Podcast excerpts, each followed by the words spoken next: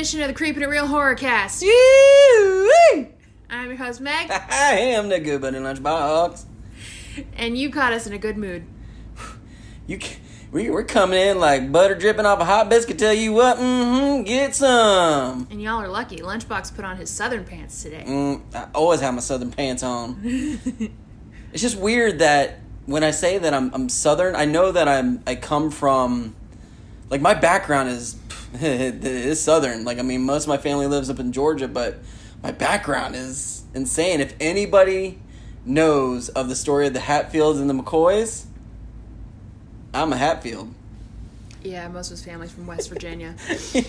like uh, my descendants are the Hatfields. But that also means that his family tree has a few, is short a few branches. Well, I mean, you went through like your the genealogy stuff, and it's like you had like some cool like some Vikings and Greeks and all that stuff in there. And I was like, I had pig stealers. Yeah. Like, that's it. like I was like, okay. One of the uh, most No. infamous, infamous family rivalries in the history of the country because it started over a pig. Yeah, and I'm, and I'm not joking. I am related to the Hatfields, so fun, fun on a bun. So this week, what we got? I mean, you clicked on the button, so you know what we got. But go ahead and start spitting on it. Well, this week, before we get into our movie, welcome back. And if you're new, thanks for joining us for the first time. Oh yeah, welcome. Join join us on social media Facebook, Instagram, and Slasher at Creepin' It Real. You can email us if you have a movie suggestion or if you'd like to sponsor an episode at creepinitreal.cm at gmail.com. And you can buy our merch at creepinitreal.redbubble.com. It's hot, and there's tank tops. I'm not saying you should go out and buy one, but you should probably go out and buy one. and it's got a sweet design done by me. So hey, double win. Yeah, good stuff. Yeah, I forgot that we didn't do any of that before. I started just rambling on. That's why I jumped in and right at right at the boat. Word. I was about to go over. Just yeah. I mean, that train was just, and he brought it back. Yeah, exactly. So this week was Lunchy's pick. hmm Good pick. What'd you pick? We went with Sleepy Hollow, the 1999 Tim Burton jam. Yeah, it was. Yeah, I haven't seen this movie in I don't know how many years. At least ten, maybe fifteen. It's been so long. Um, Really, that long? it's been a really long time since I've seen this one. I mean, I I usually do my 31 days of Halloween. Like before we started doing the podcast, that was something that I always did every year. And I could have swore there was a couple of times where I was watching Sleepy Hollow for that, and you were in the vicinity, or you were just so just phone no, and just not paying attention. I mean, there's a chance I was reading, or there's a chance I just went to bed. I mean, if there's no. Just because it was on doesn't mean I watched it. yeah, no, but I mean, I've I've seen it quite many times. Yeah, but I mean, in terms of sitting down and actually paying attention, it's been a really long time. Sleepy Hollow was released on November 19th, 1999. It was made for a budget of approximately 100, mil- 100 million dollars. It ended up grossing 206 million worldwide. It was written by Andrew Kevin Walker and Kevin Yagher. Yes, that Kevin Yagher, as in the guy who designed Chucky and Freddy Krueger makeup, Kevin Yagher. Yep. Yeah, which is really, really cool. Obviously, based on the Washington Irving story of the same name. It was directed by Tim Burton, also, duh. And because this was a Tim Burton joint, it starred Johnny Depp as Ichabod Crane. No kidding. I was actually more surprised that Helena Bonham Carter wasn't in this one. They weren't together yet. No, but still, I mean, like it was. This is pre their relationship. was it? Yep. Okay, okay, all right. No, That's but why. still, like that, she would have fit perfectly with this movie. Agreed. However, she was not because they weren't in a relationship yet. Um, Christina Ricci was Katrina, Miranda Richardson as Lady Von Tassel, Michael Gambon as Baltus Van Tassel, Casper Van Dien as the handsome but useless Brom Van Brunt, Cause he's Brom. That's how I see him as like he enters to a musical number. like if he's not Brom, he's Gaston. Like that's how I see him in this little town. Like, yeah. little town, it's a quiet village. She will be mine. Day. Okay, that's enough. um, and Christopher Walken starred as the Horseman. There were also notably in smaller, more secondary supportive roles the icky Jeffrey Jones, Richard Griffiths, Michael Gough, and Christopher Lee. Whoa, whoa, whoa! You're missing somebody there. You're missing Palpatine, baby.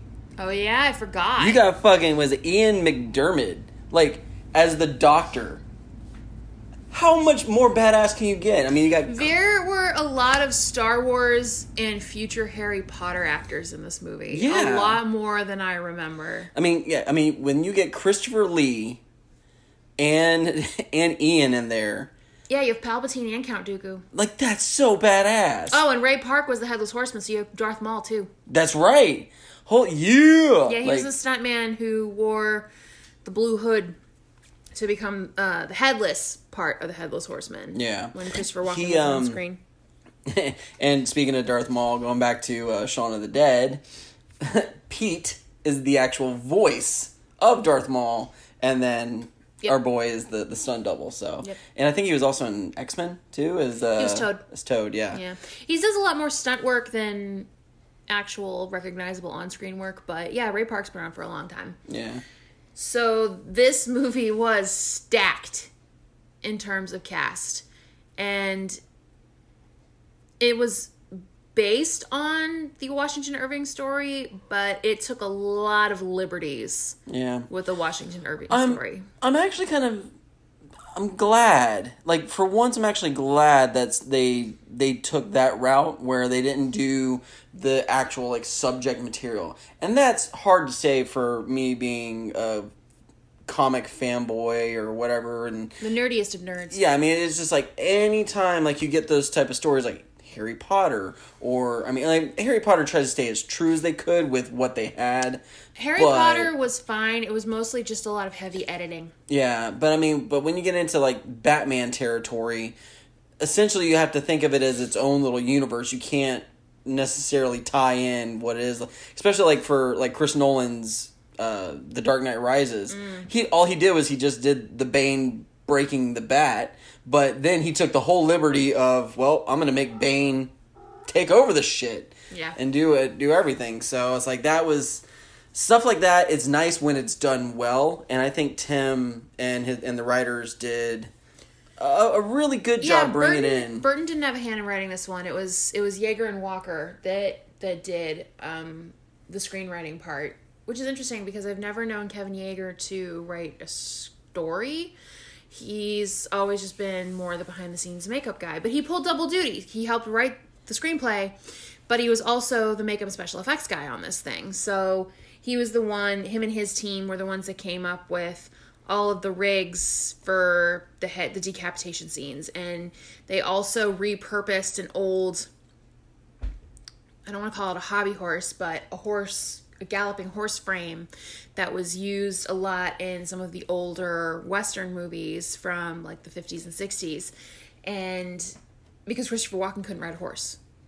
So what they ended up having to do was dress this galloping horse frame to look like the headless horseman's horse daredevil. Could you just imagine Christopher Walken ex- explaining all of that? Like, I can't ride a horse. Like, Well, he did. I, I found wow. I found on YouTube a 30 minute making of documentary that I think was one of the special features on the DVD, and I ended up watching that. I think it was I think it was last night, and he had to ex- he was explaining that he had to use the dummy horse because he grew up in New York, and there's when was he going to have access to any horses? I know, but I could just. I watch a lot of like. I am a huge, huge fan of cartoons. Obviously, because I'm a man child, but uh, as a as a man man child, I really appreciate voiceover work. And there is, I mean, you got to find it on YouTube because it's so hilarious. Unless you've actually been to any of those comic cons, but it's the Twisted Tunes, and you can see all of your favorite classic, just cartoon or the people who bring these cartoon characters to life. And there are so many of them that have a Christopher Walken, and they nail it. It's so good. yeah, no, it's it's really really good. Ring a ding ding.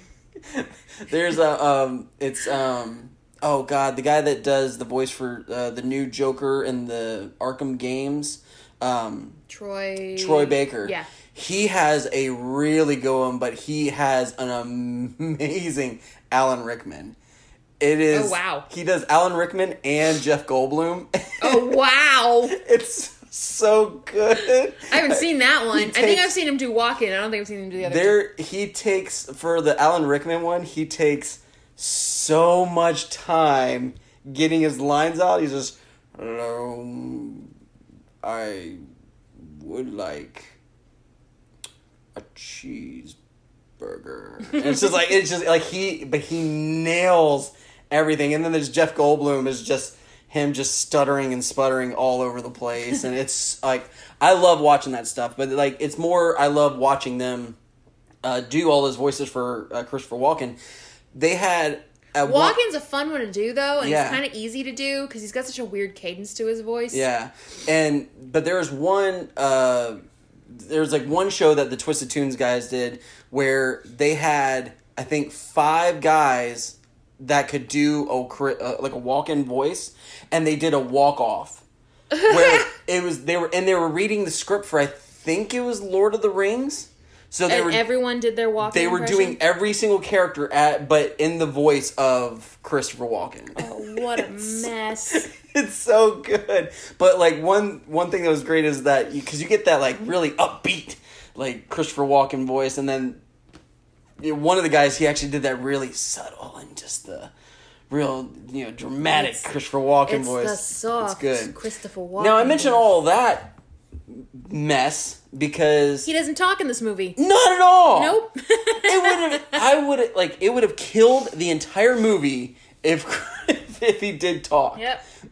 However, Christopher Walken as the headless horseman looked creepy as shit. He did. I just, it's still, even though I know that that's a thing, and I've known that that's a thing for over 20 years now, it's still a weird casting choice. Yeah, but I can't think of. Your villain is Christopher Walken. What? But he's got that that sickly look, not a sickly looking face, but he's very skinny and he's just kind of, um, he's just got that aged face. And I mean, even like in his younger days, like you could tell, like he's he had a more mature face. Exactly. Yeah, M- mature. Very, very. Because I love Christopher Walken, so I mean, it's great.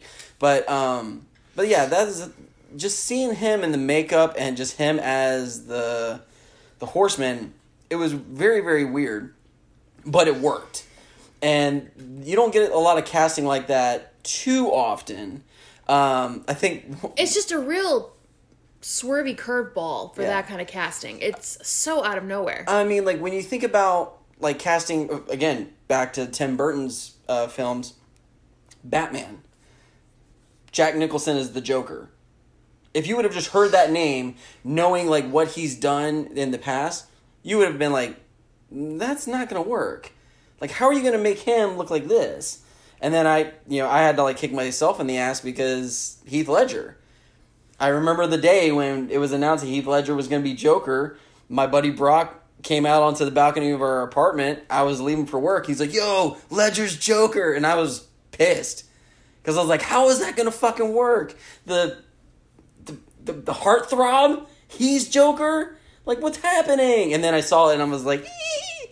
"He's not my Joker. Like, he's he's fantastic." So I mean, that's the thing is like try not to do that with the casting too much, but. well, because you've learned those lessons the hard way. Yeah. It, it happened to you with Batfleck too. Yeah, I know a lot of people shit on on Ben Affleck, and I did for years. I mean, you're still Um, not his biggest fan, but I appreciate him a whole lot more now.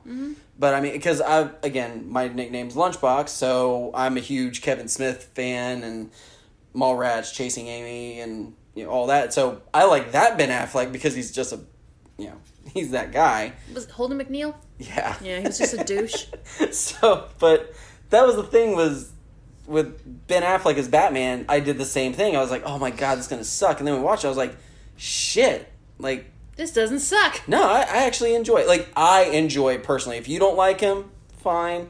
I enjoy him, and I kind of wish I'd Yeah, seen more but of you've him. eaten enough crow at this point to know just to kick back and go with it and decide after you see Yeah. the movie if they've I they're mean, okay or not. I loved Christian Bale as Batman, but I'm really happy that Batfleck didn't have laryngitis. Mm, indeed. Hey, where where's Rachel? And asthma. He had laryngitis and asthma. I still love the, was it the Pete Davidson stuff with the No, it wasn't Pete Davidson. It was Or Pete Holmes. Pete Holmes. I don't know where I keep getting Davidson from. with but, that stupid face. Yeah. Hey, uh, swear to me. So good. I like the bit that he did with Patton Oswalt, that one. Where he was, yeah. And he's like, what are you doing? Yeah. Anyway, we're supposed to be talking about Sleepy Hollow. I'm sorry. We're getting no, distracted We continue. I'm gonna lose because some of this stuff is funnier. Um, He's it- just taking a nap. this isn't this isn't an indictment of the movie. This is just because we're kind of tired and punchy and we're going off on a tangent. There's nothing. The movie's great. This is not because the movie. There's nothing to talk about. It's just we're idiots. Um, Well, I'm an idiot because I just rambled on about voiceover actors and Batman. all to make the point that Christopher Walken's casting He's in really the isn't movie. that weird. Yeah, yeah, yeah, yeah. We got there. It was it was a roundabout way. I took the Google Maps method just. scenic route. But we got there. We did get there. Better late than never, I guess. Yeah, that was really weird casting. At this point, we hadn't even really had that established movie relationship with Tim Burton and Johnny Depp yet. This is the only, I think, only the third movie they did end up doing together. Because at that point, it had just been Edward Scissorhands and Ed Wood, and um, I think Ed Wood was like four or five years before this one came out. So we don't really have Depp yet as a Burton mainstay. After this movie, he did. And what I find interesting is a lot of people point to Pirates of the Caribbean as Johnny Depp's sort of like sellout moment where he is making like a big budget He's getting Disney money. yeah, you get the but I would I actually after rewatching this would point to this movie as and I hate the term sellout. It's really fucking dumb, but it's really the only thing I have that can kind of contextually give enough people an idea of oh that's what she's talking about. But I would I dare would point to Sleepy Hollow as the movie that big budget movie because up until this point all through the 90s Johnny Depp was actively avoiding taking on those roles. I, I think. I mean, I, I I think it was more of he was just. A, are you talking about just he was As an a- actor, he was avoiding it because after 21 big names? he Johnny Depp did not want to do like big budget things. Um, he tried to stick to smaller, more serious or more independent movie type things. Um, mostly because Twenty One Jump Street left such a bad taste in his mouth, and he didn't want to be the heartthrob Tiger Beat guy anymore. So he was taking on like the really weird weird like off the wall kind of roles um and then but i would point to sleepy hollow as the the time he finally took a turn and went to the big budget dark side because then four years after this he was in um he was in pirates of the caribbean. So uh, he uh yeah i think this was sort of his gateway drug into that big budget world. And the thing is though with you can tell exactly where the budget went to and it went to the details much like what tim burton does with all of his other movies. The focus is on the world building and getting those details right and getting that look and that feel. He he uses a feeling a lot. And in that little documentary thing i saw kevin yagher was talking about or it wasn't kevin yagher. I think it was the composer. It was Danny Elfman. Yeah, he was talking about how Burton would come to him to score a film, and he doesn't have a melody. He doesn't have anything in mind. He just talks about the feeling he wants it to give him, which is so difficult when you're even as even creative people sometimes need a little bit of direction. But it's like I want to feel sad. Okay, so like violins. I mean, I, like I'm I'm an artist, and I've dealt with people like that too, where it's like, oh, it's like you know they want to commission me to do something, and I'm like, okay, what what would you like? I don't know. I like something blue. All right. What kind of things do you like blue? I don't know. Surprise me. Oh, great. I do something. They're like, wait, I wanted a sculpture. What the fuck? Like, no, it's just it. It's really tough when you get those customers that just don't know what the fuck. Yeah, but have no idea. But at this point, Elfman and Burton had already worked together so much Yeah. that I think that there that kind of work relationship. That's really all that Burton had to do was come in and say, "I want the piece for this scene to make me feel this specific way," and Yeah. Danny Elfman goes, "I got you, bro." Yeah, I mean, goes about his business. Danny Elfman is. Uh, I mean, it's it's awesome because a lot of those, you know, the big name movie composers, um, you know, uh, it's just John Williams. and- yeah. I mean, they all Those types, have. They all have like that signature sound. Yeah, no, they they all do. Uh, John Williams, Hans Zimmer. Um, I'm trying to think of a few other ones. Uh, Howard Shore. Like they Yeah. all have a very. Sp- you can kind of point to that and go, "That's that guy." Yeah, but Danny Elfman, he had like his signature stands out above all of them. He's got. He loves his oboes. and he's got a whimsy to his music too, that it really evokes a sort of otherworldly, fantastical feeling, which when you have Tim Burton, who is a visual artist as opposed to Danny Elfman as an auditory artist, artist, um, and Burton's work is not quite of this world either, where proportions are wrong or colors are off. Yeah, um, like I mean, in, like in Beetlejuice, there was that the one scene where, um, uh, what are- I forget, I always forget their names. Um, they they go down to the, the underworld and they're supposed to meet Juno. Um, it's the Maitlands. Mm-hmm. Yes. The Maitlands are walking down that hall and. The way they have the hall set up, Yeah. it's like everything It's like is house. yeah, it's completely just the visual of it doesn't make sense to your eyes. Yeah. And Nothing is square. It's all a little Yeah. off kilter. It kind of looks like a drunk construction worker went, "Yeah, that'll do. That looks straight." Yeah. So I mean, like that's the thing is even even with something like Beetlejuice, it was always just off the wall uh, when it came to certain things. And, And- then once he got into like with uh, Edward Scissorhands, But you know, it this is even if you didn't know, even if you didn't see the box and saw Tim Burton, didn't see Tim Burton's name on the box anywhere, you could look at this and peg it as a Burton movie because because of the aesthetic and it's very gray. It's it's gray washed. Like it's not a black and white movie, but he desaturates all the colors and there's that sort of whimsical gothic uh, like I don't know. I can't put my finger on it, but it's like it's whimsical and gothic at the same time. Like you, you picture somebody sitting in a rocking chair, knitting, listening to The Cure. That's really the. It's quirky, and it's dark, but it has like a touch of humor to it too. Yeah. Like it's just such a I, weird um, look. I, one movie that always stood out to me that was it didn't it was weird because it fit for Tim Burton's style, but it was not of the norm of his style was Charlie and Choc- Chocolate Factory. And the bright colors. yeah, well, I love that they did the whole thing where when Charlie is with his family and their their house doesn't fit at all in in London or wherever you know. And it's like because they all like all the buildings around are very just square, upright, a lot of apartments, and then they just have this dilapidated house mm-hmm. right on the corner.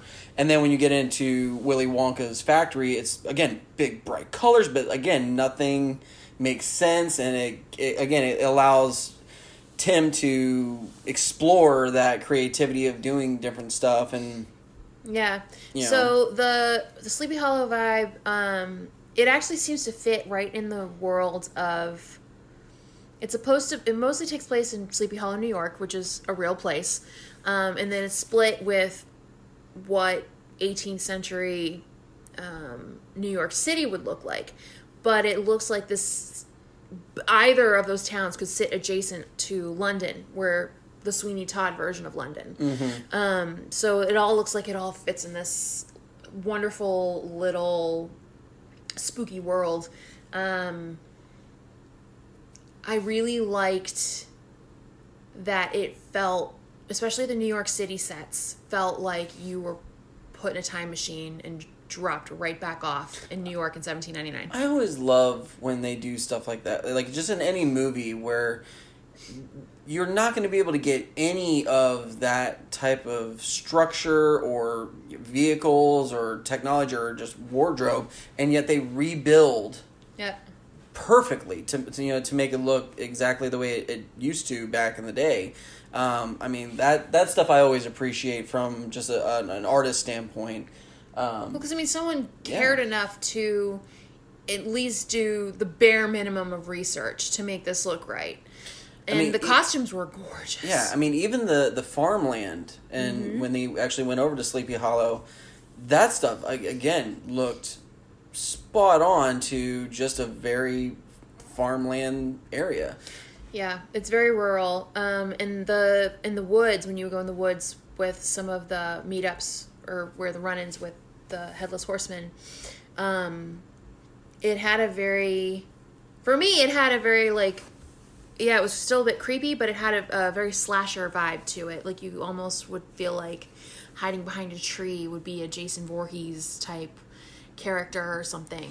Um, it felt like that kind of cabin in the woods, Yes. Evil Dead sort of thing. It, it- felt definitely more Evil Dead than anything, just because of just the way the tree, the trees looked like they were living, and that was something. Uh, I mean, everything was was dying, and it was just the branches, and it just had that spooky ghost story feel to it. But yeah, I mean, there's this there's shots where um, they're you know running through the woods, and the camera's following through you know, with them, and it just has that Evil Dead kind Yeah. of. Um, and it, it's flow. a Sleepy Hollow is one of the few American fairy tales that we have because it's hard to remember sometimes, but the United States is not that old compared to other countries that have thousands and thousands of years of folklore um, that you know date back to the beginning of civilization. America doesn't have that. At least the colonized America that we currently have, and this is one of the few fairy tales that came up from our country. So to see some of these interpretations is really really cool because I mean every every old country has their version of Cinderella or Rapunzel or Beauty and the Beast. But those are very European, Eurocentric um, stories. Sleepy Hollow is very American, and and it's and it's a feeling too. Um, I th- I think they kept. I haven't read the story, and I can't even tell you how long. Yeah, I, I, I read the story back when in high school, and that was actually one of my favorite. I actually did a book report on it. It was Yeah. it was really fun. But that the Ichabod Crane, Rip Van Winkle stories, I think those were piggybacked together. Um, those had a much more, I want to say, I don't know if violence the right word, because a lot of the Eurocentric stories were were violent, but it does have a very American feel to it. I can't put into words why it feels different. It just does. it's it's definitely a cultural thing, but I don't. I I feel like when it like for Americans, even back in the day, it there was there was some type of censorship, and It was repressive. re- exactly It was- repressive. yeah, and it was very Victorian repressive, even though we weren't technically under the crown rule anymore. yeah. Same idea. Well, I mean, it's just people just getting used to being able to unleash stories, but this probably came about with you know just telling kids the story and just to spook them and uh, Mm-hmm. give them a little bit of a warning. Oh, the, the horseman's going to be out there. It was probably one of those stories you told your kids to keep them out of the Yeah. woods. I uh, one of the stories that my dad and my uncles used to tell us when we were kids. We always had our family reunions up in this beautiful part of Georgia. It's like um, right around like the Macon, Georgia area, but it's Douglas. like or it's in Douglas, but it's close to Macon. And this place, it's just all woods, and there's a this nice little area. But I remember we used to always camp out on the grounds uh, for the weekend. And one of the stories he has told us was that there's a lizard man that that runs around the in the woods because whenever we were kids we would go there was like a baseball field out at this at the location we were at and at the edge of the field you could always find deer bones. Mm. It was really cool for me because i'm you know you know creepy nerd like that. But that was something where they're like, we were like oh where'd the bones come from? It's like why are they there like right at the edge of the baseball field? And they're like oh it's the lizard man. The lizard man comes out there and he eats and he just throws his stuff out and Drops a bone. yeah, and so we were always freaked out, and then they would you know come and scratch the tents and stuff like that. Uh, so I always felt like this may have been one of those type of stories, and I would love to see if there's any history on that because I would love to know. But that's how, that's the way it feels. It and I liked that they kept up kind of trying to maintain that New York was Dutch territory for a very long time. And they pulled all of the names directly from the book. Um, but they tr- still tried to keep up that sort of very Dutch colony feel as well. Um, one of the things too that I really liked was Christina Ricci's costumes were beautiful. she was gorgeous. It, however, it was very strange because I think she was only 18 when she filmed this movie. Johnny Depp was her love interest and he was twice her age. So that's not weird or anything, right? Nah, It's fine. no, they're acting. Yeah. Well, he, he even, there's a comment I saw on IMDb that he thought it was really, really weird because he's known Christina Ricci since she was nine. So he's like, mm, okay, I don't know how I feel about this, but. But I mean, they didn't do it. They didn't have like a no, whole no, no, sex no. scene he, or no, he like so. no. She kissed him on the cheek. It was a very chaste thing. yeah. Um, a very for a romance especially. But I just thought it was really funny because I was like, it's supposed to be love interest. Johnny Depp's like twice her age in this Yeah. movie. It's really weird. Yeah, so but that was the thing is they they did a, a really fun job with making the feel of the movie uh, for me spot on. Like that is everything that I want. I I am a huge fan of the I believe it's the Disney adaptation. They- Ichabod, Mr. Toad. Ichabod Mr. Toad. I remember watching that. I burned through that tape, the VHS tapes in the before times. Like I wore that thing out watching that uh, at my grandmother's house, and I actually uh, had my mom buy me another copy just so I could have it at my house so I could rewatch it. Just because I absolutely love and adore the Headless Horseman story.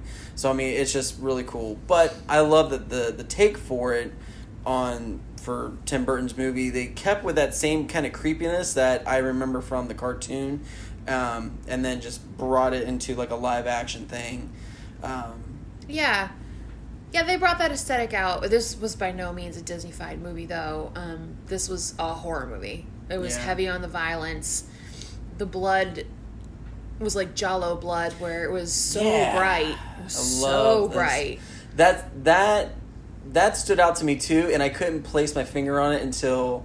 Um, like because we were talking about it before and it's like you, you mentioned the giallo thing and I was like oh shit like that's right like they Yeah. did like that that red paint blood just so it stood off of that that Yeah. gray scale And it looked like Tim Burton took every chance he could get to squirt Johnny Depp in the face with blood. yeah he It happened like three different times in the movie where you get squirted in the face with blood. Yeah. Um, it was really funny when I was watching this uh, for the podcast. Uh, it was usually it was on Friday night, and that's usually when I do, or you know, we end up doing a movie night with the kids. And so I asked them, I was like, "Hey, we're gonna watch Sleepy Hollow. You want to do that?" And they were all about it. My son was uh, he geeked out on it just like he did with Ghostface and Scream. But the funny thing was, is as he's watching all these people getting decapitated, he knew that they were actors, but he thought the actors were actually dead. He's like, "Oh, the actors died." I'm like, "Oh no, buddy!" That, and I had to like show him what they do with the you know special effects, and and that was actually something that I've always wanted to do with him to have him understand the movie making process uh, for something like that Yeah. because it's like that's you know just something that's going to be really cool for him to, but just having him have that realization and the understanding is is what I was always wanting. So, but it was just hilarious because like I told him like, oh yeah, like that's the actor you know from Harry Potter and that's you know that's from Star Wars and he's like oh oh wow really I was like yeah and he's like oh cool well now they're dead how are they going to be in this like it's like that's so cute. No, honey, that's not how it works, but So okay. cute. Ah, he's so adorable sometimes. Kids. Kids say the damnedest things. Oh yeah, he does. he, and this is it is a horror movie. It is a proper horror movie. but it is a very kid friendly horror movie. This is definitely one you could show like your eight or nine year old and they'll be okay. Yeah, I mean, this isn't like whenever there's a, a, a decapitation kill, it's never along the lines of like a Kill Bill where it's just blood splattering everywhere. Yeah, and it's it's minimal blood and they're not lingering. Like No. it's not voyeuristic. It's just sort of they get in and they get out. And the one thing that, like, because I kind of thought about that, I was like, well, I, f- I figured there'd be a lot more blood after the decapitation scenes, but they they kind of summed it up in one line where um, they found they find one of the bodies in the woods, uh, freshly decapitated.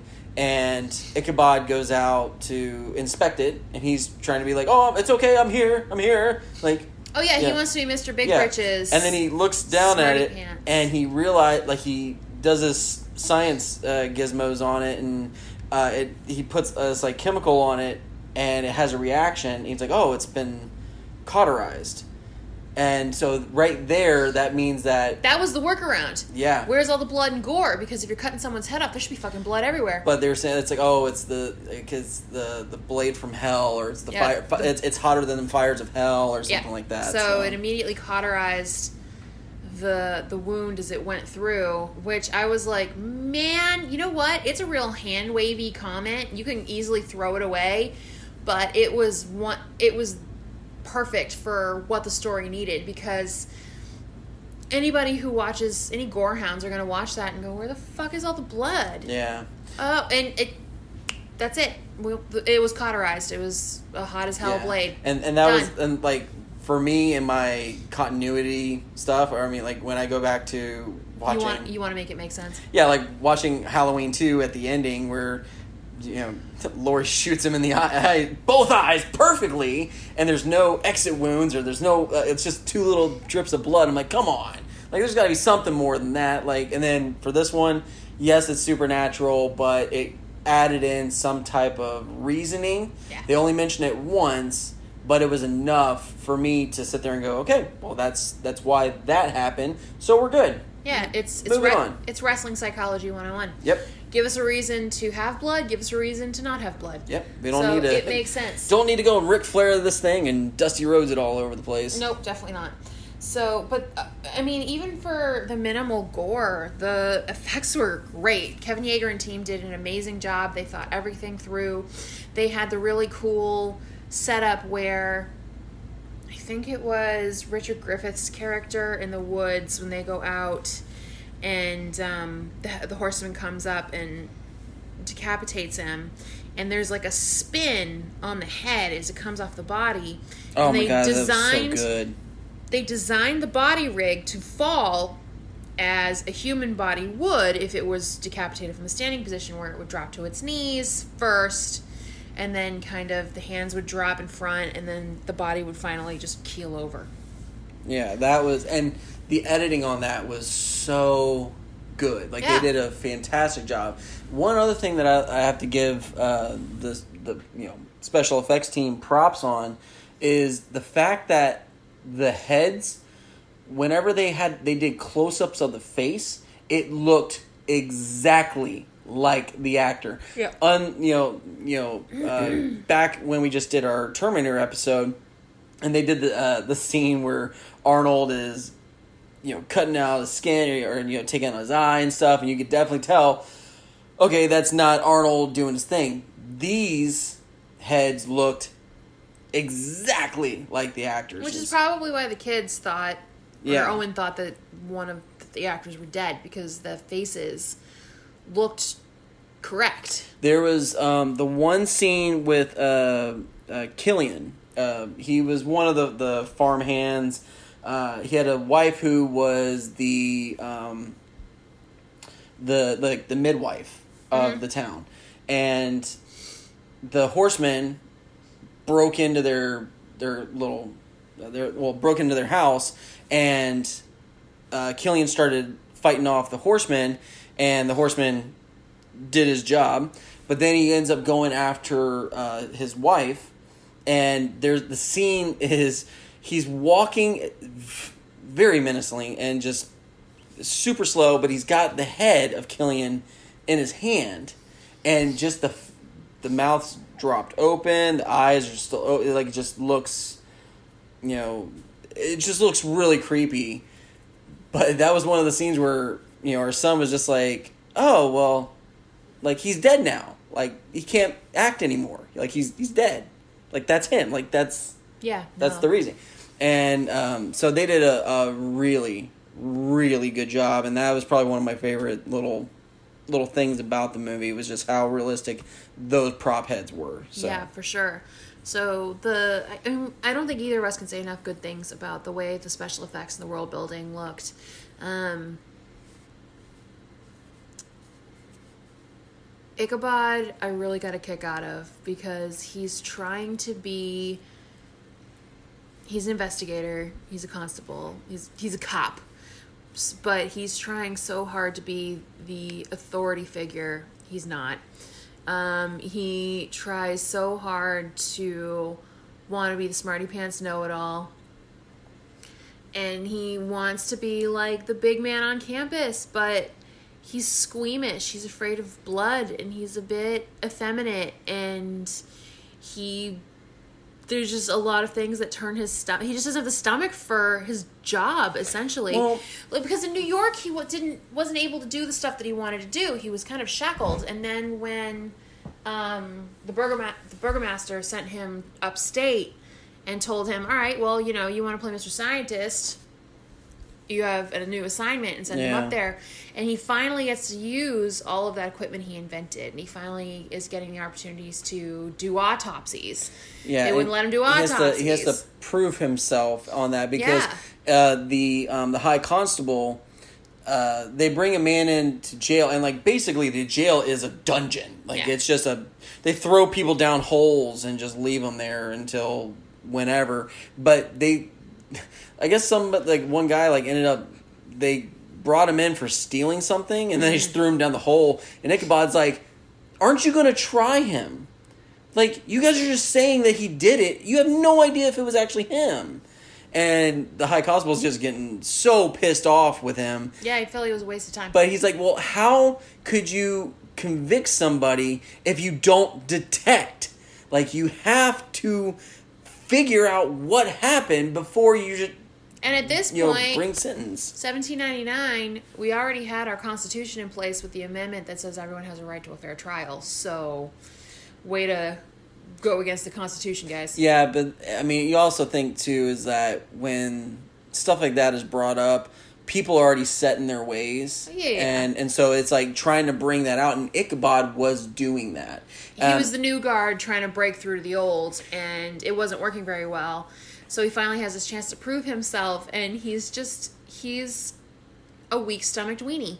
I, I, well, that was the funny thing was I didn't see him as the weak stomach. I think it took him a little bit to get going, but then once he was in it, he was okay. There's a horseman. He's headless. Yes, Ichabod, we Well, try of, to tell you that. of course it would freak him out because he doesn't believe it the whole time. The one thing where I, I found like where he was like a complete weenie is the spider. So Yeah. so when they're they're in the room and all of a sudden the spider comes, he's like, and he like freaks out and runs up the wall, and the like the little kid that's uh you know tagging along with him now, he's just like, it's a spider. We don't like spiders. Just get it, kill it, just get rid of it. Like go get it. He's just like freaking out. And just then they move the bed, and then they find like the big uh you know. Uh, symbol on, under his bed and stuff like that, and that kind of moves the story along. But that scene of just, oh, look at this spider! It's like, really, dude? Like, you just cut up a woman. Like, you to, you did an autopsy on a woman. and, pregnant woman. Yeah. And so you're seeing all this stuff go on, and the spider is the thing that, that freaks you out. Yeah.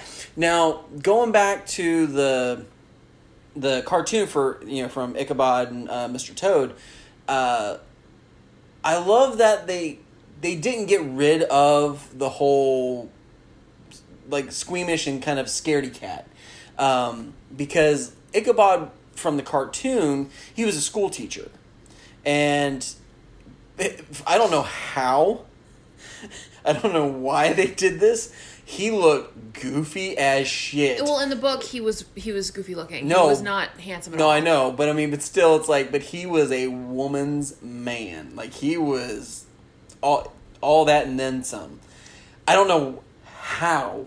It's like he looked like he looked like a crane. Like that's the way Yeah. they, they drew him out. You know, Yeah, big he had the nose, long real legs, scrawny, yeah. And that's where like Brom was just like, dude, how am I losing to this fucking guy? And technically, the Katrina in the cartoon, I think she was just playing him because she was just a, a, a gold digger. You know, she was just gonna. Well, she probably should have gone after school teacher. That was dumb. No, she was gonna go after anybody that was just giving her the time of day that was gonna. And in Yeah. this one, she was because you know in the book she was based or based, she was engaged to Brom. Yeah. Um. Casper. All right, so Casper Van Dien is a very handsome man. We'll just start there. He was, and even in Starship Troopers, when he was playing, you know, the goofy space soldier, um, he was a handsome man. But in this movie, he's handsome and utterly useless. Yep. Ha. That was that was the most disappointing and frustrating part for me because he just felt like he was there to be eye candy because he and to potentially be sort of a a forced rival for Ichabod in this, but He, he, wasn't needed. he didn't have anything really going for him. He all he did was sort of look shitty because he he played the flaming pumpkin prank jealous, on him. yeah. He was super jealous. I mean, it was fucking Johnny Depp in his thirties. Like, Oh. yeah, I get it, but the he ended up just being killed in the end, and Well, there was no real redeeming redemption for him at all. I I didn't like the Brom character in this movie because of that. Because in the again going back to the cartoon because that's the only real like secure thing that I have is well, it's a good basis for comparison Yeah. in terms of like visual. so Ichabod saw Lady Katrina and was head over heels for her, and he was gonna try and woo her to no end. And Brom also mm-hmm. was gonna do the same thing, and he was losing mm-hmm. to the stork. And it turned around where he wanted to, like he he noticed that Ichabod was easily scared. And so in the the beer hall or whatever that they were having like their big uh, Halloween party, Ichabod's just sitting there eating food left and right and having a good old time. And then Brom comes up with the song of the Headless Horseman, which is so damn good. Um, but it freaks him out, and then Ichabod is going home through the woods, and it turns out where uh, Brom is the one that you know throws the pumpkin at him and freaks him out and, and finishes the job. But then it turns out that the horseman comes back. They do the same thing. However, in this story, Ichabod doesn't give two shits about Katrina. No, Katrina comes on to him, and he because he has a job to do, and Yeah. the way he's written in this version of the story, he's very focused. He has a chip, a little bit of a chip on his shoulder because he's been treated so poorly. and and I'm gonna At his job. I'm gonna correct myself. It's not he didn't give two shits about her when he first met when uh, because she pulled like they were having the party of the and they were they're playing the game like oh where's the witch or like the witch is gonna get you and she's blindfolded and then she grabs Ichabod and then ends up giving him a kiss and then lifts her eyes and she's they just kind of have this moment of like oh wow. Like that's it. But then that kind of stops because ichabod goes back into work mode.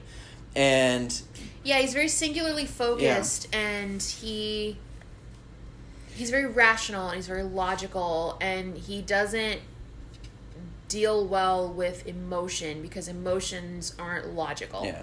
And and that was the thing. Is like it took it took time over the movie for that relationship to happen which i did enjoy I appreciate that. yeah, Yeah. but that was the thing was Not really a love at first it wasn't thing. like the cartoon where it was just like ooh pretty girl i need to go woo her and then this one he was just like nope um, like oh you are very pretty i need i got a job I got to do stuff to do. Yeah. so and you come get me type of thing. I mean, she did.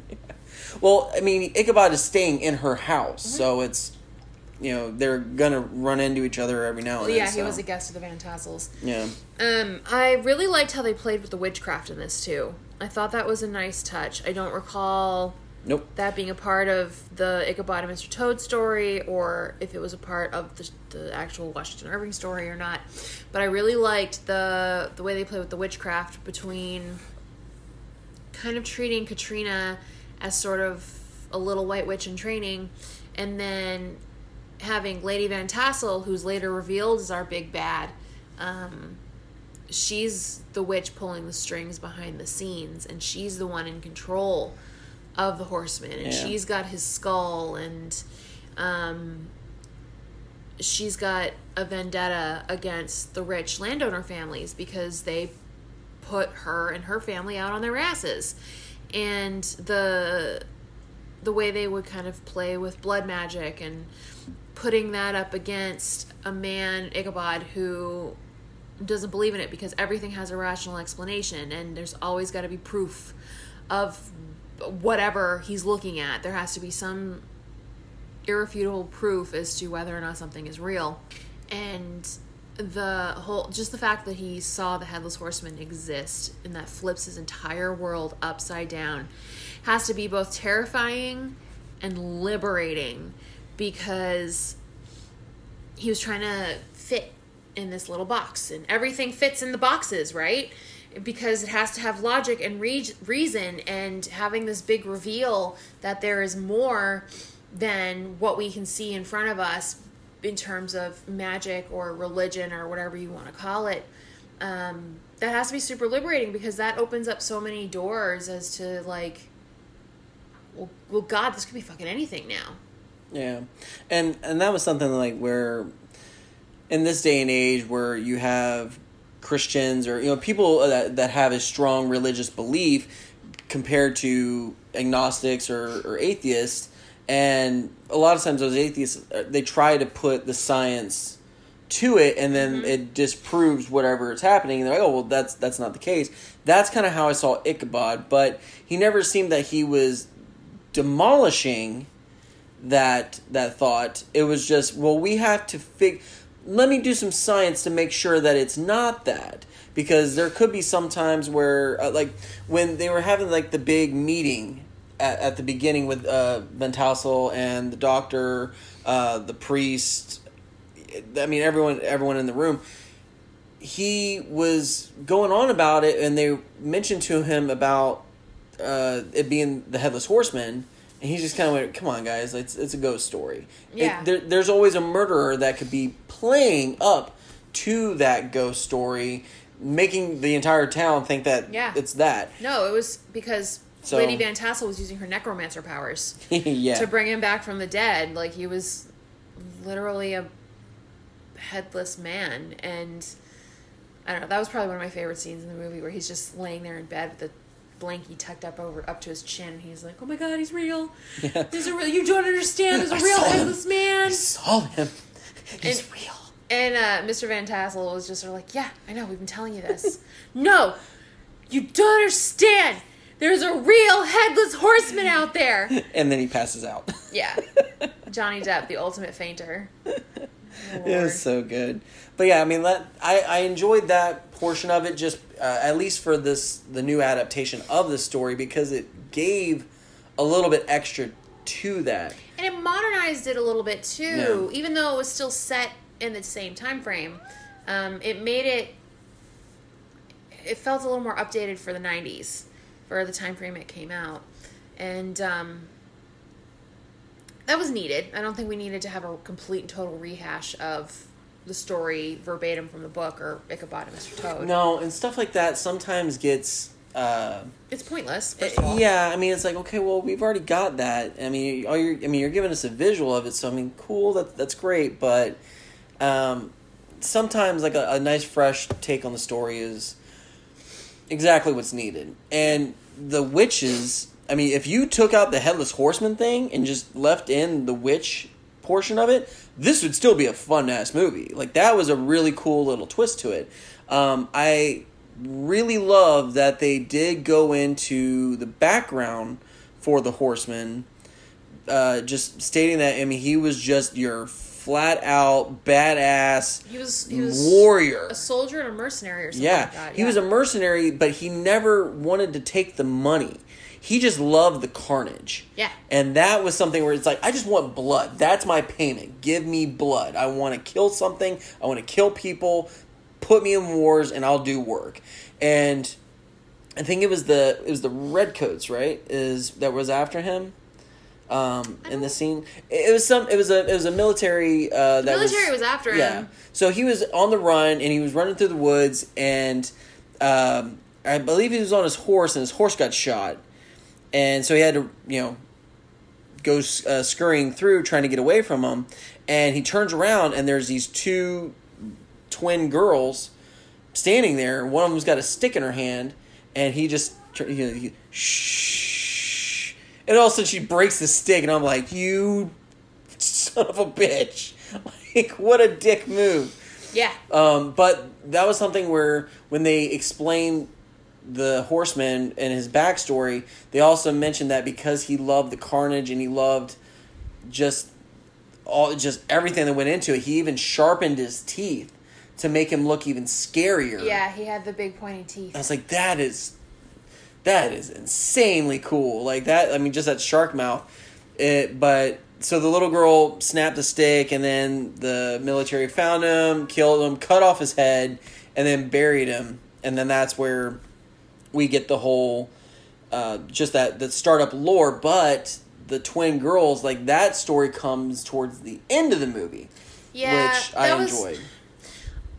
I like that there was a reasoning for the behavior, but they do the thing that drives me crazy, where you get the huge villain in the huge info dump. villain exposition dump at the end of the movie, where Katrina just looks at her stepmother, and goes, "Why are you doing this?" And it she launches into this monologue about where she came from, why she's doing it, how she became a Van Tassel. You sly dog, you got me monologuing. Exactly. and uh, her whole plan on how she's been controlling the horsemen and now she's going to call the horsemen to kill her and it always in every movie they do it in feels like padding for time and there's other ways you can go about giving the story and doing the reveal without having to do the reveal and then all of the backlog trying to jam an hour's worth of potential storytelling into three minutes.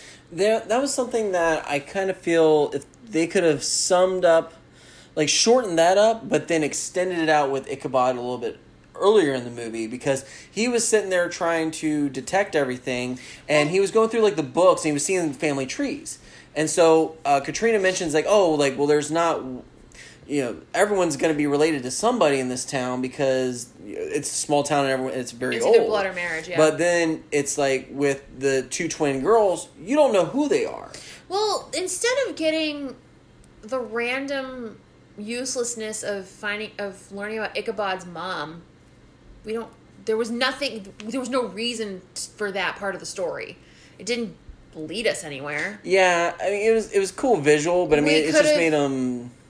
It, it, it explained it explained why he didn't like he lost his religion and he went towards science.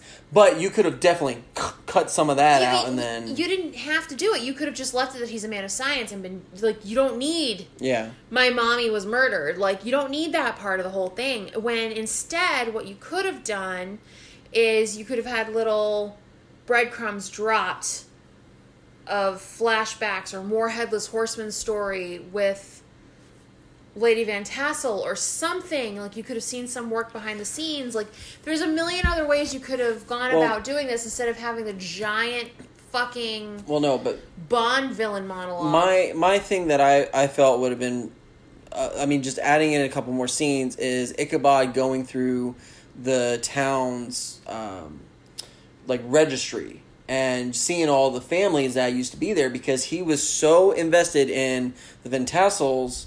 Um, just because like he opened a book and you could see this family tree on there. And he was like okay well you're these are all connected type of thing. But they ended up going through the woods and they came across this old uh, just rundown building. And there was an archer on on the side, so that means that somebody used to live there. It would have been cool if Ichabod was going through and found the Archer family, realized that oh well, the Van Tassels, you know, help get rid of them because of the, the or something. so yeah. Anything. Like i hate i hate that so much. And it for me it grinds the movie to a halt because now we have to push pause on everything that's going around. And all it was was a stall because ichabod is not very good at his job.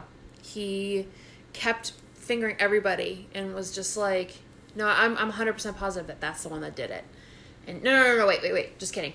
The other guy, that's the one. He for sure did it. Oh, no, not him. He's dead. Okay, well, look, it was Katrina. For sure, for sure this time. Yeah, definitely her. Like, he was not great at his job.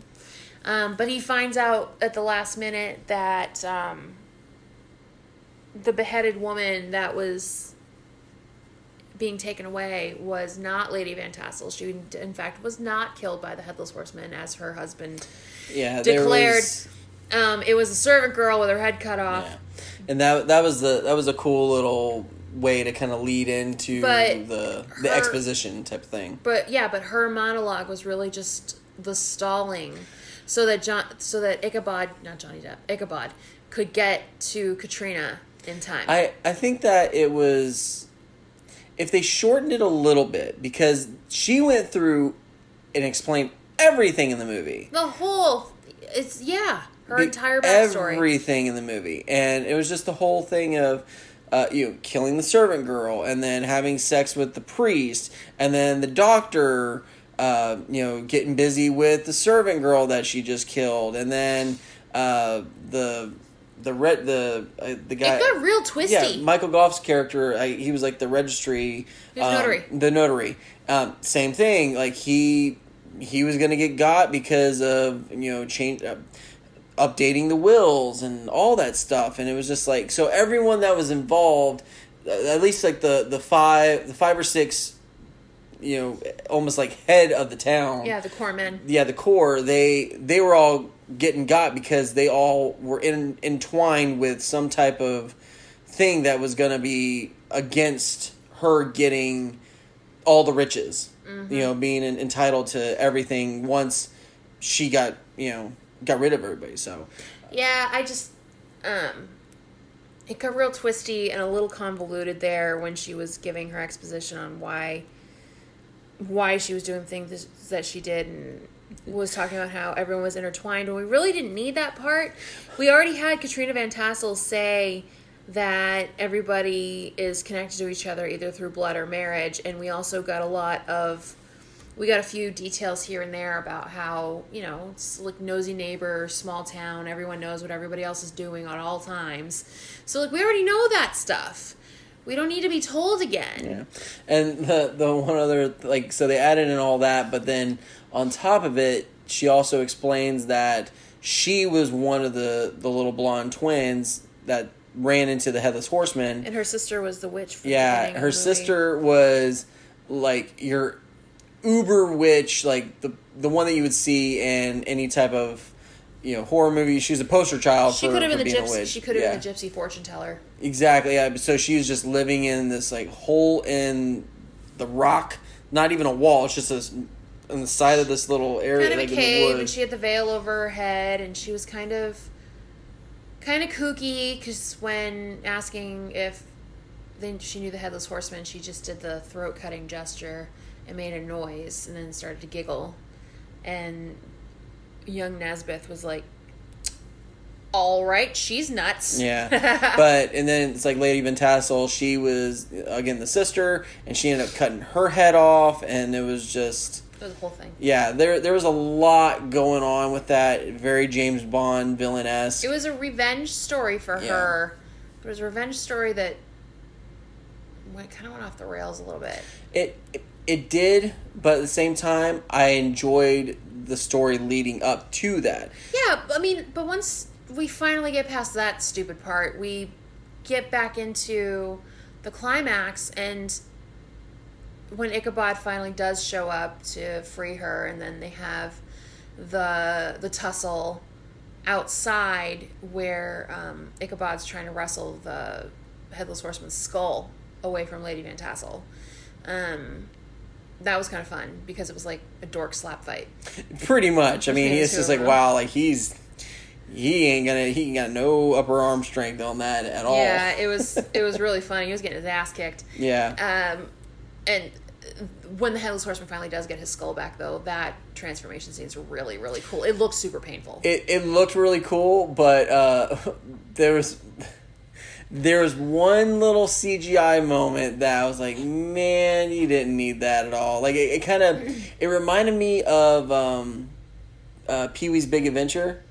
Another Tim Burton movie. The well the um the semi driver, Mad Mags. Uh, you, I, I believe that's I believe that's her name if I'm if I'm remembering correctly. I. I But no, like was he gets kid, I'm he gets in the semi truck and she's telling the story about how uh, you know, there was a semi that you know crashed and stuff like that, and then like she ends up being like it was me, and then like they did this big like goofy scary Mm-hmm. claymation face thing. Um, there's a part like that where it's because his like tongue came out and his eyes bulged, and it was like. Okay, little goofy, but everything else, yeah, leading up to that, whereas uh, all the flesh and er- all the tendons and everything are going back in. I was like, that was really cool. Um, our son, I was kind of worried because I knew what was coming up, but I didn't want him to be too scared. It was when the witch in the woods um, was getting Ichabod. Uh, she was kind of doing like a little fortune telling thing. She shackles herself up and she's got the veil over and she reaches out for him, make sure that she can't get to him, and then she cuts the head off bat. She's doing the whole potion. She like sniffs the all the you know, sniffs everything that she just made, and then all of a sudden like the veil pops up and it's just this like dead zombie face, but the eyes like shoot out like in this like cartoon esque thing. And I looked at I looked at my boy and I was like I was like, dude, you okay? He's like, that was hilarious. Why did you think that was scary? Like I was like, it was the jump scare. He's like, but her eyes, it looked all googly. It's like, our our son's seven, so it's like. he gets it. Yeah. it's like, oh, okay, you're good. Like we're fine. Yeah, Like, but that also shows that it's kind of a problem. Like if it didn't get a spook out of a seven year old and he thought it was funny, uh, it was it, probably like, a bad choice. It was the eyes. The scene after when she starts talking about the horsemen and everything, and like that looked really good because she had the hollowed out eyes and everything else, and it didn't look natural. It looked like she was taken over by a demon. Sure. But still, it was just like, why did you have to do the eye thing? And same thing with the horseman. Why did you have to do the eye and the tongue thing? It's like the, the horseman doesn't have a Gene Simmons tongue. Like it's just like why why? so I don't like everything, idea. everything else was cool, but just some of those little things just eh, didn't really work out. I mean, in general, though, the CGI holds up okay. All things considered, it could look. There are a lot of worse looking movies from the exact same time frame, agreed. and even later, and even much later than 1999. So there's yeah, there's going to be a couple of hiccups, but I think it has more to do with the fact that she's not aging well. I think at the time the movie came out, they were fine. Yeah, But yeah, that looked incredibly painful. And Lady Van Tassel gets her comeuppance and becomes the bride of the Headless Horseman. that was As really he- really cool. He bites off her tongue and carries her away to hell. Yeah. Well, that like after he gets his the you know when he comes back to normal and he gets on his horse and he walks over, she she like looks up at him and he just kind of like, "Oh, hey. What's up?" So, uh you going to get got right now. So, um, you like big gulps, huh? Pretty much. And she's like, "Oh, shit, I'm fucked." Well, and then she passes out, and he drags her up on his horse and takes off with her, and she kind of comes to in his arms and is like freaking out, and he bends down to kiss her while still trying to maintain. I'm impressed he maintained control of his horse somehow, and um, bit off her tongue. Yeah, that was that was very very satisfying. and then they disappear back into the the doorway to hell in that gnarly old tree. I was I was trying to explain to our son the I guess the lore of what the Horseman was kind of about. Um, I've heard stories where it's the horseman lost his head, and so he comes back uh, during a certain time of the year to search for a new head, and that's why he's he's going after all this. So I don't know if that again. I have to go back and read the book again to see if that is the kind of the point of it. Um, but Well, go- instead, he's being used as a trained dog. Yeah. one. Well, that was the thing is in the cartoon. Uh, again, there's no other point other than to just scare Ichabod. Like it's just he's after Ichabod's head, and that's really it. Look really creepy. End of story. Um, Ichabod at the end of the cartoon, he gets so freaked out that he leaves Sleepy Hollow and he goes and starts a new life in a different area.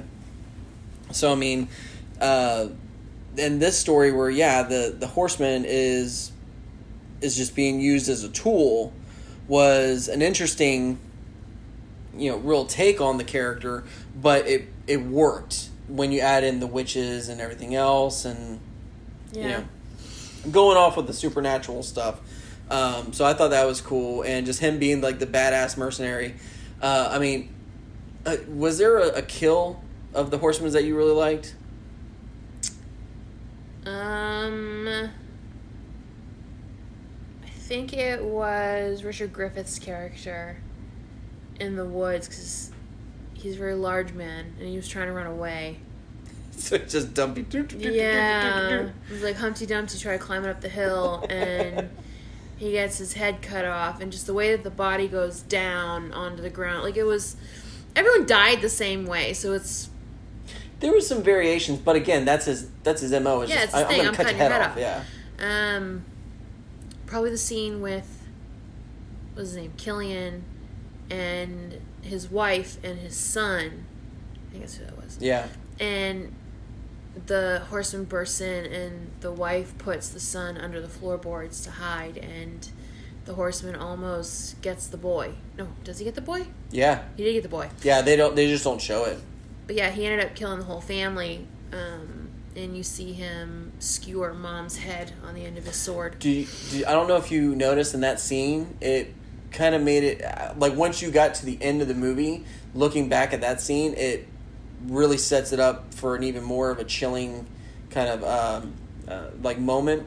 So before the horseman shows up, uh, the son is in his room and he's playing with a light toy. Do you remember what was shown in the lights as they were spinning around? Were there horses? No, No, I don't remember. it was witches. Ah, it was witches. It was witches in the room. So the room was all dark. They had a candle, and it was like this like little spinning top, and they they had like these little uh, cutouts where the light could shone through, and so it almost made it like a weird kind of like disco ball kind of thing. But yeah, it's just witches flying around the room. So when the horseman shows up, kills Killian, and then goes for the mom, the mom is in the corner of the room. The thing is still spinning, and you can see witches going past her. And then the horseman ends up taking her out. That's the ambiance. I thought that was a really cool little touch. It was a nice touch. Um, but that scene where the boy's looking straight up and all of a sudden the mom's head rolls and you can see the eyes going through the crack of the floor, that was nutty nuts. Love that. Um, and then just him, the horseman going back for the boy, and then you could see him putting him in the bag, and I'm like, that's cold. yeah, but I'm like, well, what are you gonna do with it? yeah. Um, I gotta say that my favorite kill really had to be Brom. Um, because Well, Brom thought, had a chance to fight back, at least a little. yeah, I was like that was that was cool that he did have that you know that little bit of an edge, but at the same time, he's already dead. There ain't nothing you gonna do to him. Um, there was like so Ichabod. Like when the windmill collapses and Katrina's like, "Oh, thank God he's got, thank God he's dead." Nickelbot says, "That's the problem. He's already dead." He's already dead. He ain't doing shit to him. Um, but there was a thing with so Ichabod, or I, I believe the horseman went and killed. I forget who he ended up killing, but he was leaving. He was done. His job was all set. And then uh, Brom tries to attack him, and Ichabod tries to say like uh, like no, he's not after you. Like you're fine. Like Yeah. you have nothing to worry about. Don't don't go for it. But Brom didn't listen. Yeah, and so Brom tries to fight him, and there's you know a lot of you know cool little fight scene, and then Ichabod comes in with like a long little uh, like just uh, garden tool or like a farming tool, and then shoves it like right into the to the, the horseman's back, and the horseman's like, "The fuck, man!" Like, and he can't reach behind him to, to pull it out, which is really hilarious. But the scene, it's and they're like they're like scythes or I believe is what it is. So he um so yeah, he's got like the it's the I believe they're just scythes and the horseman's fighting fighting fighting and then all of a sudden he ends up just getting him right in the middle and splitting him right in two like on the uh on the the the covered bridge. That was sad. Yeah. Like it just was so. It just sucks because, Yeah. like I mentioned before, Brom's presence was completely unnecessary in the movie. But the thing that that sold it for me is the flair that the horseman gives after a kill. Because he'll Oh, like yeah. he'll like you know uh, flip. There's a follow through. yeah, he flips his sword or he flips like whatever weapon he is. And he's like, "Cool, job done," and he just goes walking off. But yeah, that just having him split Brom in half on the iconic covered bridge Yeah, he just puts a little sizzle on the is steak. really cool. So I like that. That I've had to say is probably my favorite. So That one was a good one. Yeah. That one, ugh, just wasted potential with that character, but whatever. yeah. Is there anything else you want to say, or are you ready to get into skull ratings here? no, I I'm trying to think if there's anything else that I wanted to mention, but I really don't think so. Um, I think we can definitely cut the skull rating now because everything I, I've I've kind of mentioned already with the way the movie just looks. It's just a beautiful movie to look at. Oh yeah, Um, piece of art. Yeah. So what's your skull rating on this guy? Um, I ended up giving this one a four. Yeah. Yeah, this one's a solid four. Um, there's a couple of things like as we mentioned with the info dump um, with Lady Van Tassel. I didn't. I liked it, but it's just a lot. And yeah, it was a little you're like okay, like like did you do anything else to check the boxes And off? then I went and picked up cheese and bread at the grocery store, and then And I got my tires rotated. Yeah, and then I went and pooped in the neighbor's yard, and then blamed the dog. It's like what? What? Settle down, ma'am. yeah. So that there's a lot going on with her, but I enjoyed it for the wrap up of the story of everything that we got into it with all the town yeah, and there the, was the there was only a few. I think this movie only had a couple of hiccups in it. It really wasn't anything too too bad. No, the visuals, as we mentioned, super stellar. Cast amazing. Um, so yeah, I mean, and again, I'm a super. I'm a big fan of the Headless Horseman. Again, always a fun watch for me. For sure. Yeah. Um, I'm I give this one a three and a half. Okay.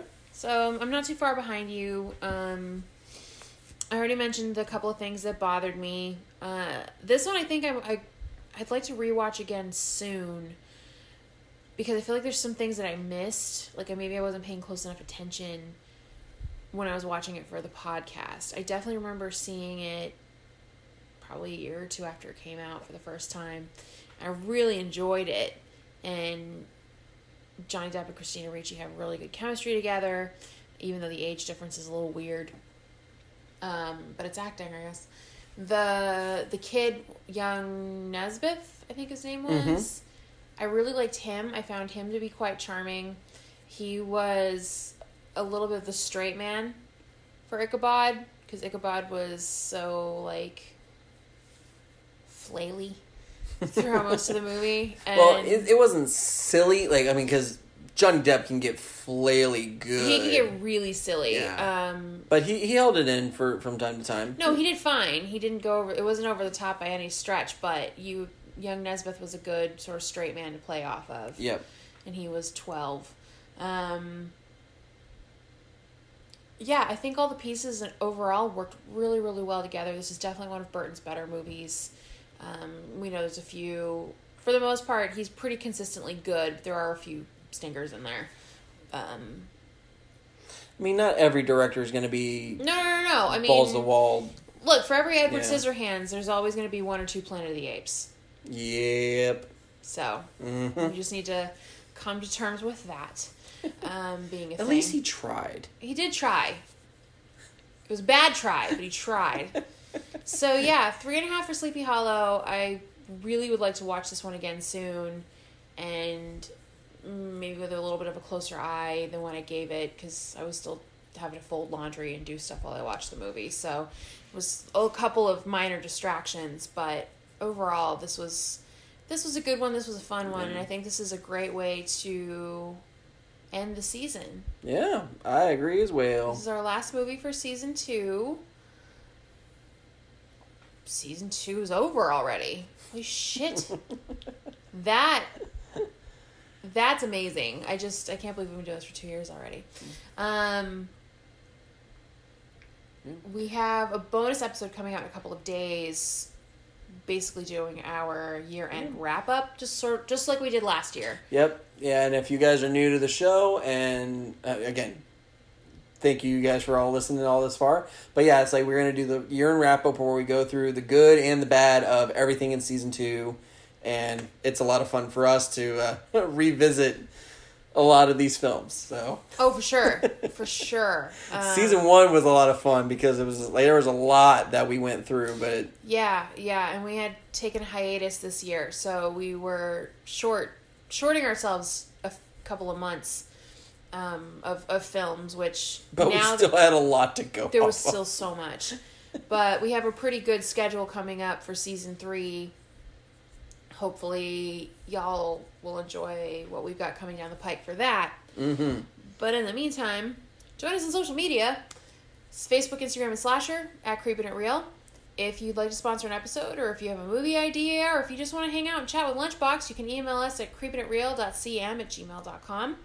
Um, and if you like merch, because everybody likes merch, you can go to creepingitreal.redbubble.com or click the link in the Instagram profile. You can get one of a kind unique designs done by Mr. Lunchbox, printed on everything from t shirts to school supplies to Mouse home pads. goods. They even have shower curtains. You Yeah. could get my artwork on a shower curtain if you wanted. Yeah, that's the thing. And socks. Cell phone cases. Cute socks. It's endless. It's yeah, it's good stuff. And it's good quality too. I highly recommend. Good crack. Right. So I guess with that, we're done with Sleepy Hollow. Mm-hmm. We can um, move on to our wrap up in a couple of days. So we hope you join us for that. But in the meantime, I've been Meg. I have been Lunchbox. And I'm going to go get my Rip Van Winkle on. Oh, yeah.